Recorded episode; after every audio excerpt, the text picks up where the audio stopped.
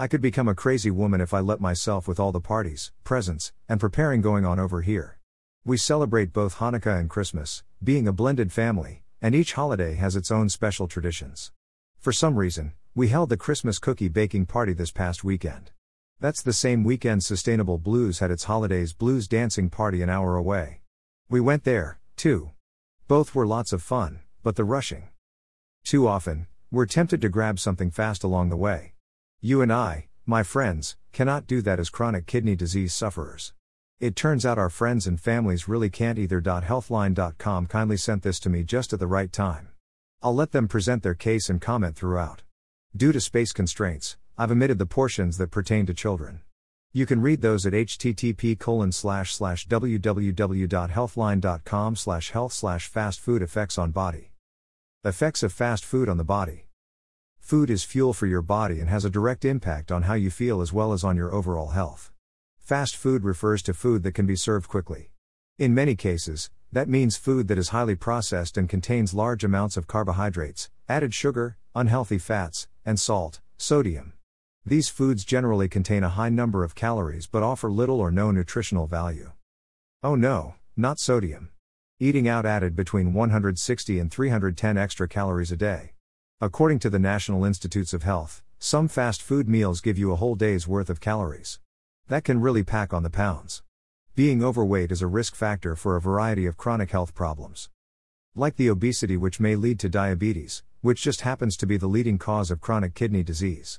When fast food frequently replaces nutritious foods in your diet, it can lead to poor nutrition and poor health.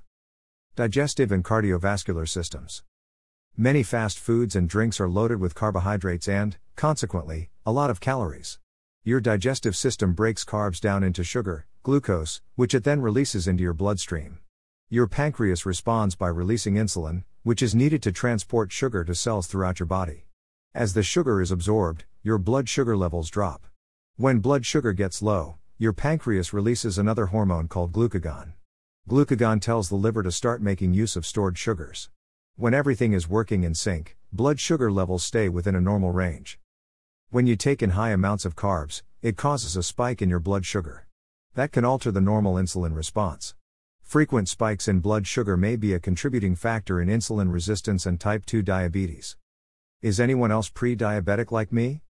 Added sugars have no nutritional value but are high in calories. According to the American Heart Association, most Americans take in twice as many sugars as is recommended for optimal health. All those extra calories add up to extra weight, a contributing factor in heart disease. Trans fats, often found in fast food, are known to raise LDL cholesterol levels.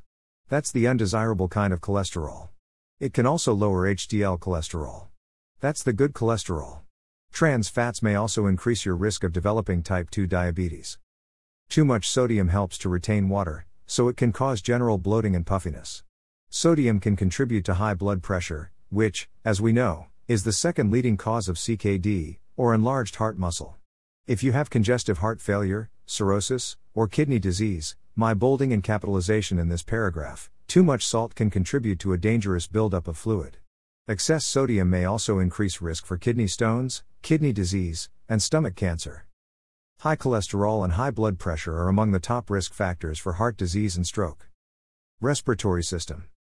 Obesity is associated with an increase in respiratory problems, and treating those ailments may be more complicated. Even without diagnosed medical conditions, obesity may cause episodes of shortness of breath or wheezing with little exertion. Obesity may play a role in the development of sleep apnea. Read the blog about how this affects CKD and asthma. Central nervous system. There are many types of headache and many things that can cause them. Some dietary triggers that can be found in fast food include salt, processed meats, nitrates, and MSG. A study published in the journal Public Health Nutrition showed that eating commercial baked goods, donuts, croissants, cake, and fast food, pizza, hamburgers, hot dogs, does this remind you of your renal diet? May be linked to depression. People who eat fast food are 51% more likely to develop depression than those who eat little to no fast food. It was also found that the more fast food they consumed, the more likely study participants were to develop depression. Skin and bones.